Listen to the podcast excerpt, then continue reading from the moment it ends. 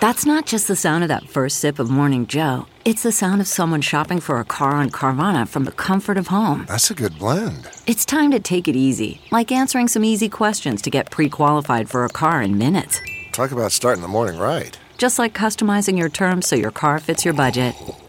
Mm-mm-mm. Visit Carvana.com or download the app to experience car shopping the way it should be convenient, comfortable.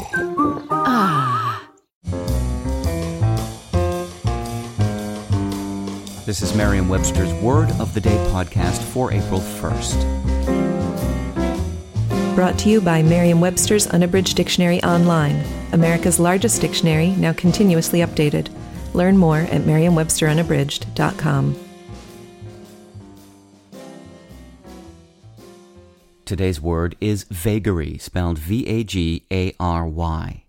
Vagary is a noun that means an erratic, unpredictable, or extravagant manifestation, action, or notion. Here's the word used in a sentence. The vagaries of fashion make it difficult to predict what styles will be popular a year or two from now. In the 16th century, if you made a vagary, you took a wandering journey, or you figuratively wandered from a correct path by committing some minor offense. If you spoke or wrote vagaries, you wandered from a main subject. These senses hadn't strayed far from their origin, as vagary is probably based on the Latin word vagari, meaning to wander.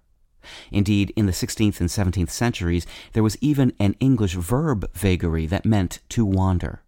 Nowadays, the noun vagary is mostly used in its plural form, and vagaries have more to do with unpredictability than with wandering. I'm Peter Sokolowski with your word of the day. Visit the new Merriam Webster Unabridged, America's most comprehensive online dictionary and the best source of current information about the English language.